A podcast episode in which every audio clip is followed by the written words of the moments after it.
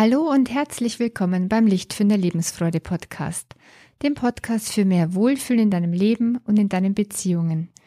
Ich bin Kerstin Bulligan, psychologische Beraterin und Coach für Lebensfreude und inneren Frieden und ich freue mich total, dass du wieder dabei bist. In dieser Folge heute stelle ich dir, wie in der letzten Folge angekündigt, mein Ärgerkonzept vor, was natürlich eigentlich ein Anti-Ärger-Konzept ist. Und das Tolle daran ist, es ist gleichzeitig ein Schutzschirm quasi vor Verletzungen. Es könnte dich unangreifbar, unantastbar und unverletzlich machen. Stell dir das mal vor. Weniger Ärger und weniger Verletztheit im Leben macht so viel mehr Lebensqualität und Lebensfreude. Das ist einfach unglaublich und deshalb ist diese Folge sehr, sehr wichtig. Das Thema taucht ja immer und immer wieder bei mir auf und immer wieder ein bisschen unter anderen Gesichtspunkten. Heute sehr, sehr kompakt zusammengefasst geht es darum, wie kannst du schaffen, dich wirklich weniger zu ärgern, dich weniger angegriffen zu fühlen, dich weniger verletzt zu fühlen und vielleicht endlich doch diese dickere Haut zu bekommen, dieses dickere Fell, wo dir schon alle ewig dazu raten, lass es dir doch endlich wachsen. Ja, ja, dickeres Fell, denkst du dir dann. Wie soll denn das gehen? Wie denn? Ich bin halt mal so. Naja, auch wenn du sicherlich so bist, wie du bist, kannst du trotzdem einiges dran ändern.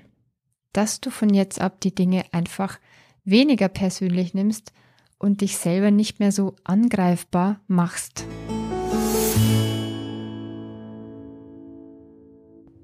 Diese Folge heute ist für jeden, der sich zu viel ärgert über andere oder sich zu oft verletzt fühlt durch das, was andere tun oder sagen.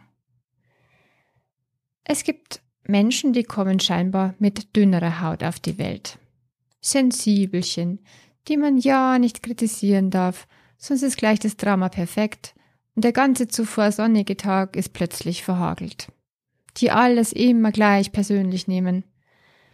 So sagt's auf jeden Fall die Umwelt. Das ist anstrengend und kräftezehrend für alle Beteiligten.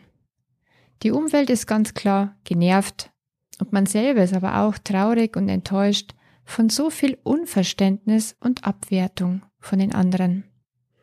Man fühlt sich dann auch nicht ernst genommen was dann gleich noch mehr verletzt. Vielleicht gehörst du auch zu diesen dünnhäutigen Menschen, die übrigens auch ihre Sensibilität bitte als ganz große Stärke verstehen sollten. Denn sie sind natürlich auch sensibler, empathischer für Gefühlsschwingungen anderer Menschen. Also, gleich mal vorweg, das ist nichts Negatives, auch wenn es im Alltag nicht einfach damit ist zu leben mit dieser Sensibilität, die ja heutzutage auch oft als Hochsensibilität bezeichnet wird. Doch es geht heute gar nicht um Hochsensibilität, sondern einfach, wie man tatsächlich besser mit den Ärgernissen und auch scheinbaren Verletzungen im Alltag zurechtkommt und sich da wappnet und wirklich den inneren Frieden sich bewahrt. Ja, vielleicht gehörst du zu diesen dünnhäutigen Menschen, die ich gerade genannt habe. Vielleicht gehörst du aber auch zu einer anderen Fraktion, zur sogenannten Ärgerfraktion, sage ich jetzt mal, die sich über alles und jeden gleich ärgert. Und vielleicht hast du auch schon körperliche Symptome wie häufiges Kopfweh oder Magenschmerzen vor lauter Ärger entwickelt. Beiden Menschengruppen gemeinsam ist, dass sie die Geschehnisse auf sich beziehen, die Dinge sozusagen persönlich nehmen. Die einen fühlen sich schnell persönlich verletzt, die anderen fühlen sich eher persönlich angegriffen. Ja, und beides hat miteinander zu tun. Wenn mich jemand verletzt hat, dann hat er mich ja auch angegriffen. In jedem Fall ist der andere schuld daran, dass es mir gerade schlecht geht. Ich kenne beides aus eigener Erfahrung sehr, sehr gut. Ja, was gibt's denn da so für Beispiele, wo man sich verletzt fühlen kann? übergangen, zurückgesetzt und angegriffen. Vielleicht kennst du ähnliche Situationen. Die Freundin hat deinen Geburtstag vergessen. Nicht angerufen, keine Nachricht, nichts. Oder eine Kollegin zickt dich an. kannst du nicht mal aufpassen? Immer bist du so gedankenlos. Oder dein Kind sagt zu dir, du bist die böseste Mama, die es gibt. Oder die Verkäuferin in der teuren Boutique sagt, ich glaube nicht, dass Sie hier das Richtige finden. Oder die Freundin kommt zum ersten Mal zu Besuch in deine neue Wohnung und sagt, also ich hätte mir deine Wohnung irgendwie schicker vorgestellt. Boah, überall Hundehaare. Vielleicht solltest du dir mal einen Sta Staubsaugroboter zulegen. Bei der Diskussion am Stammtisch sagt jemand, was? Du hast noch nie was von ETFs gehört und Blockchain kennst du auch nicht? Also es kennt doch mittlerweile jeder, ist doch also Allgemeinwissen mittlerweile. Zieht die Augenbrauen hoch und denkt sich, ja, keine Ahnung, was er denkt, aber du denkst dir, der denkt wohl, ich bin blöd. Jemand hupt hinter dir im Straßenverkehr. Du denkst dir, so ein Idiot. Denkt der, ich sehe das nicht oder was? Oder ein Kunde sagt den Termin schon zum zweiten Mal nur eine Stunde vorher ab. Beim dritten Mal kommt er dann, aber 15 Minuten zu spät. Du denkst dir, ja, mit mir kann man es ja machen. Dein Hund hört nicht. Alfons, komm, doch der Dackel schaut gelangweilt, dreht den Kopf in die andere Richtung und beginnt in Ruhe Gras zu fressen. Du denkst dir, ich bin dem Hund offenbar egal. Ich glaube, ich habe einfach keine Autorität, kann mich da nicht durchsetzen. Wenn er mich mögen würde, würde er einfach sofort schwanzwedelnd zu mir herkommen. Oder die Freundin sagt das gemeinsame Essen gehen ab. Sie fühle sich nicht danach. Du denkst dir, na toll, hat sie doch keine Lust mit mir Zeit zu verbringen. Oder der Partner sagt, nach mühsam gekochtem Sonntagsessen, also bei meiner Mutter schmeckt der Sauerbraten anders. Vegetarier und Veganer mögen es bitte ersetzen durch das vegane Sushi-Gericht.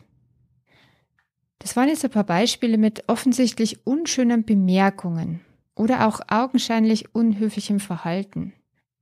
Und andererseits Beispiele, wo wir einfach hineininterpretieren in ein Ereignis und dabei nicht wirklich wissen können, ob es jetzt gegen uns gerichtet ist oder nicht.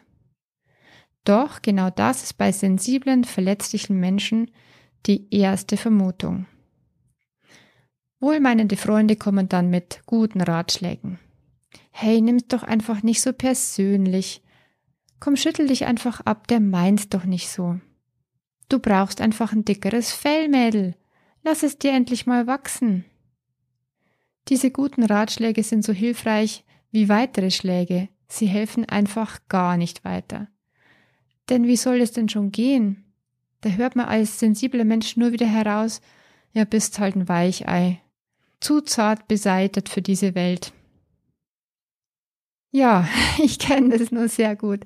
Deswegen hier endlich für dich die Anleitung für eine dickere Elefantenhaut. Elefanten sind ja übrigens auch ganz sensible Tiere und wunderbar stark und gleichzeitig sehr liebevoll mit ihrer Familie. Und auch wenn du vielleicht an dieser Stelle abschalten möchtest und dir denkst, nee, also so sensibel bin ich nicht, dann bleib bitte dran, weil wenn du dich oft ärgerst, sind all diese Tipps und die Anleitung für die dickere Elefantenhaut auch für dich. Sie hilft dir nämlich, dich weniger zu ärgern. Erstens, stopp die Negativinterpretation. Zum einen können wir aufhören, sofort vom Schlechten auszugehen, sofort einen Angriff zu vermuten oder eine versteckte Beleidigung, wenn jemand was sagt oder tut. Denn ganz ehrlich, du kannst es nicht wissen und schon gar nicht zu 100% sicher wissen, dass es wirklich als Angriff oder Beleidigung gemeint ist. Du kannst nämlich keine Gedanken lesen. Es könnte genauso gut anders sein. Die Wahrscheinlichkeit ist sogar groß, dass derjenige dir gar nicht absichtlich wehtun will. Sehr viel wahrscheinlicher ist, du nimmst dich geradezu wichtig und denkst, die ganze Welt macht sich ständig Gedanken über dich und will dir was Böses. Das ist tatsächlich etwas, wo man sich selber nicht so wichtig nehmen sollte und sich tatsächlich nicht ins Zentrum der Welt stellen sollte. In so vielen anderen Dingen darfst du dich zur Nummer eins machen, darfst du für dich sorgen, für dich da sein. Im positiven Sinne ja, doch nicht, wenn es darum geht, dass du denkst, andere wollen dir was Böses. Da bist du wirklich nicht das Zentrum der Welt und nicht die Zielscheibe Nummer eins. Du wärst wahrscheinlich überrascht zu erfahren, dass die allermeisten Menschen sich kaum um andere auch nur scheren und die meiste Zeit eigentlich nur mit sich, ihren Gedanken, ihren Zielen und ihren Wünschen beschäftigt sind. Und sie denken dabei keineswegs an dich oder gar daran, dir schaden zu wollen. Das wäre der Fall bei circa drei Prozent der Bevölkerung, den Sozio- und Psychopathen oder auch natürlich, wenn sich jemand wirklich mal rächen will an dir. Die Wahrscheinlichkeit ist jedenfalls nicht sehr groß. Es ist also eher unwahrscheinlich. Und wenn sich derjenige rächen will an dir, kommen wir dann noch dazu, dann hat es auch nicht wirklich was mit dir zu tun. Also, nimm dich bitte in diesem Fall nicht länger so wichtig. Und geh bitte nicht länger von einer negativen, bösen Absicht dir gegenüber aus. Denn was macht es mit dir, solange du daran glaubst? Was macht es mit deinen Gefühlen? Wie geht's dir dann? Was macht es mit deinem Verhalten? Wie verhältst du dich, solange du glaubst, Mensch, der will mir schaden, der will mich ärgern, der will mich provozieren? Hm, es geht dir schlecht, du fühlst dich als Opfer, du sinnst vielleicht selbst nach Rache. Und merkst du was? Es ist tatsächlich dein Bild von dem anderen, was dann deine Gedanken und deine Gefühle und dein Verhalten wiederum auslöst.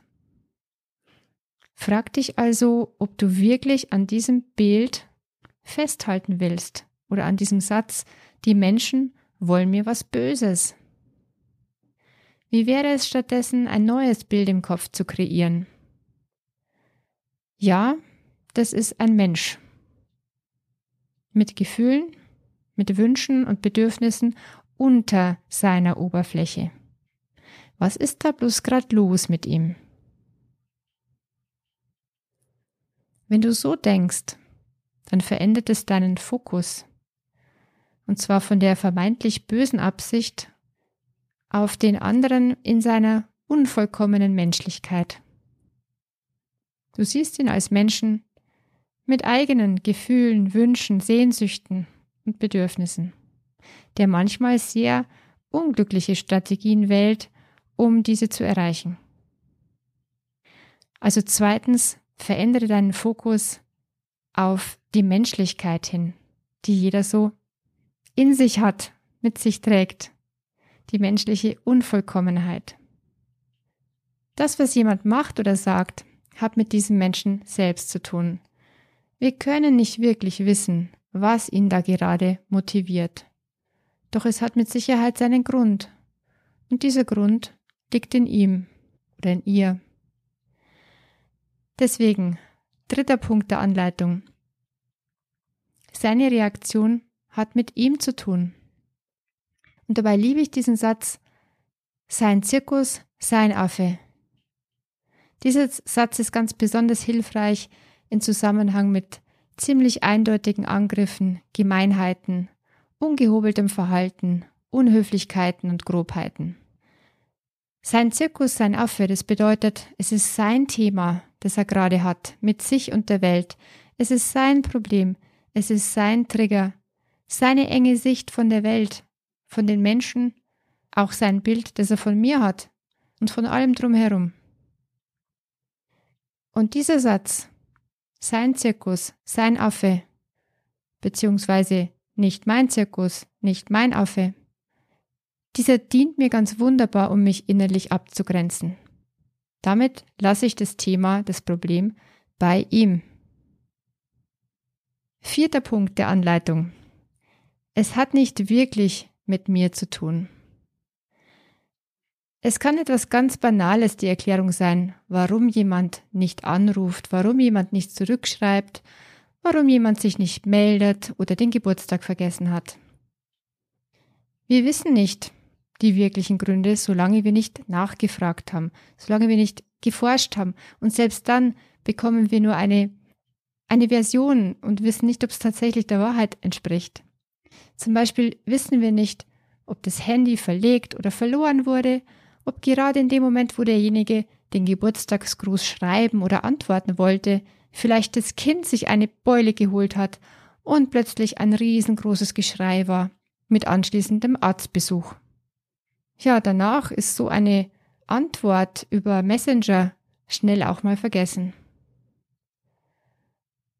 Oder wir wissen nicht, ob der Kunde, der seine Termine kurz zuvor absagt, vielleicht gerade sehr durcheinander ist, weil er einen plötzlichen Todesfall verkraften muss. Deshalb kriegt er gerade gar nichts auf die Reihe und an Termine zu denken ist ihm fast unmöglich.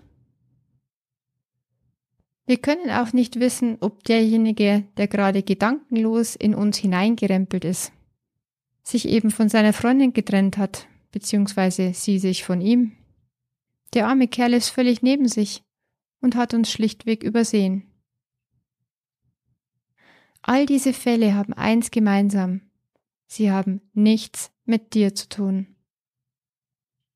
In all diesen Fällen sind die Menschen einfach so sehr mit sich beschäftigt, mit dem eigenen Leben, den eigenen Gedanken und Gefühlen, dass entweder gerade einfach keine Kapazität für dich da ist, dass sie auch mal an dich denken würden, oder aber du kriegst eben gerade den Frust und den Ärger ab über Gott und die Welt, weil du eben gerade in der Schusslinie bist.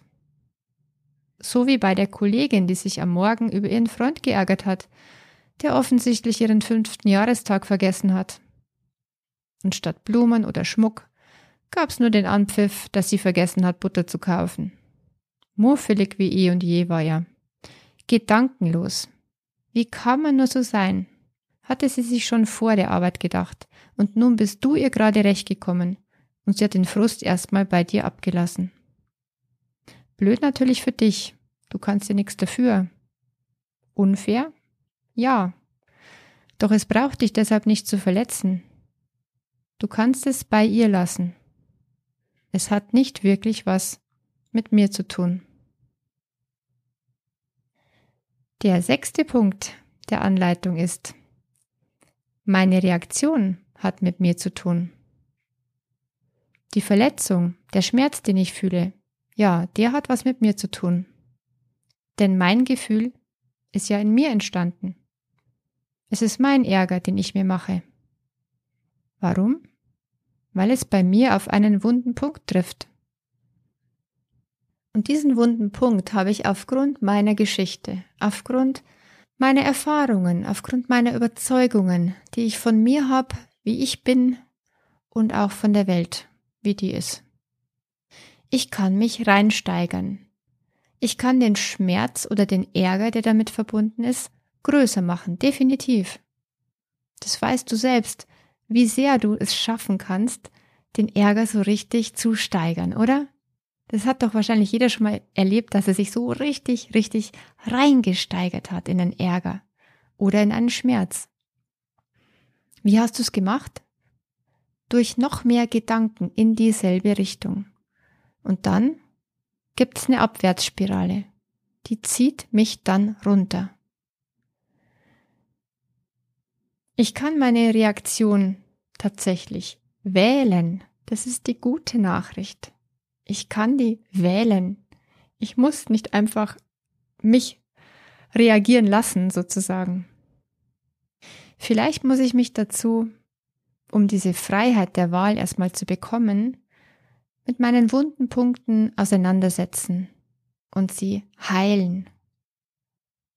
Es wäre zum Beispiel heilsam, wenn ich glauben könnte, dass ich ein guter, wertvoller Mensch bin, dass ich viele gute Fähigkeiten habe und viel zu geben an andere, dass ich für mich selbst gut genug bin, zufrieden mit mir, mich wohlfühle mit mir, ganz grundsätzlich. Wenn dem nämlich nicht so ist, dann ist es echt Zeit, an den eigenen Schmerzpunkten zu arbeiten und anzufangen. Du weißt schon, das ist der Punkt, wo ich ins Spiel komme.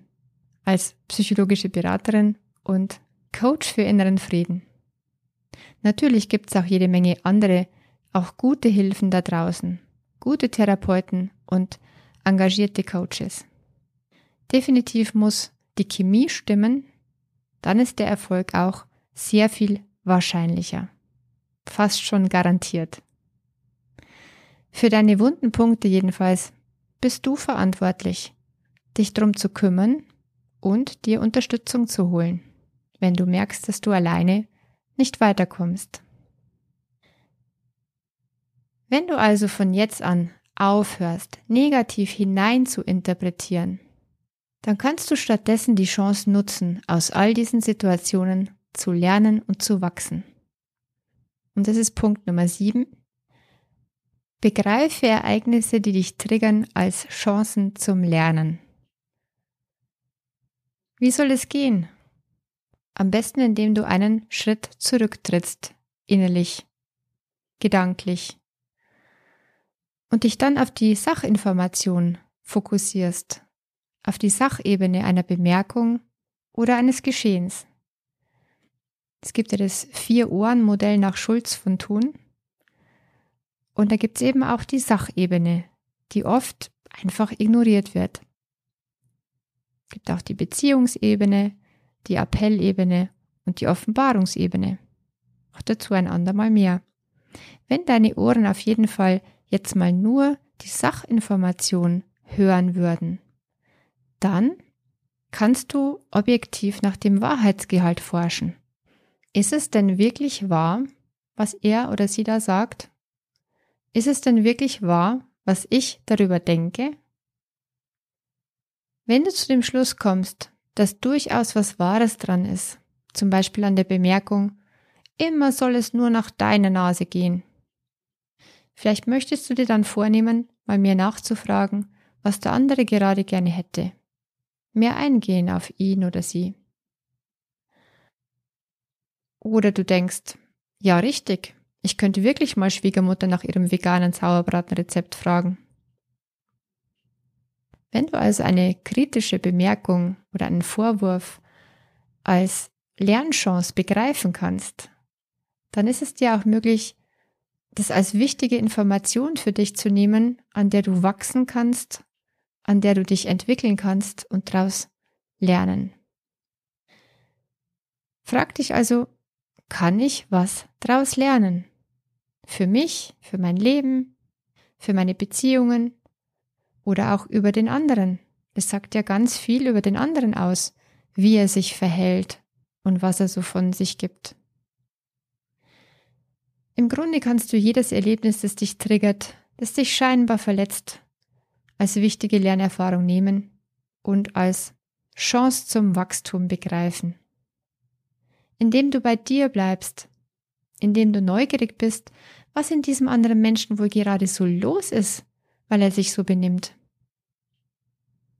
Und wenn du es schaffst, in so eine offene, neugierige Haltung zu kommen, dem anderen gegenüber, dann baut es Brücken zueinander.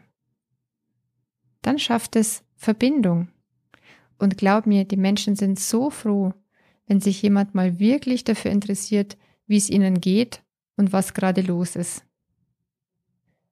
Also schau ruhig hinter die Fassade, unter die Oberfläche beim anderen. Sei neugierig, sei ehrlich interessiert. Das hilft dir gleichzeitig, das von dir wegzuhalten.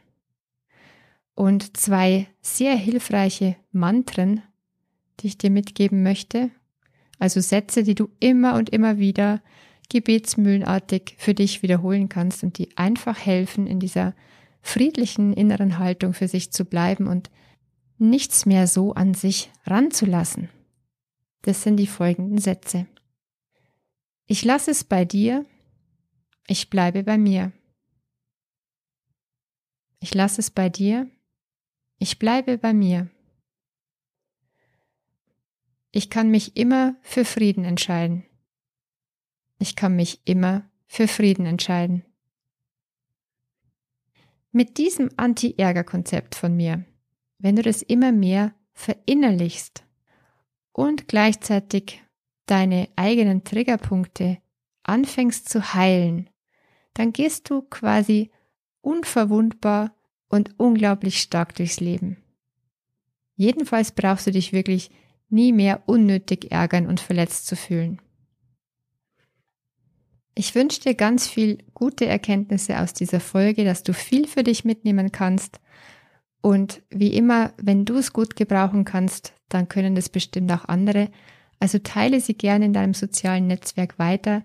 Das hilft mir auch, dass meine idealistischen Ideen mehr Menschen erreichen, weil ich glaube, es ist einfach so wertvoll für die Welt, sich weniger zu ärgern und sich weniger zu stressen. Dann bleibt man auch gesünder. Im Übrigen sehe ich das Gute in dir. Deine Kerstin von Lichtfinder.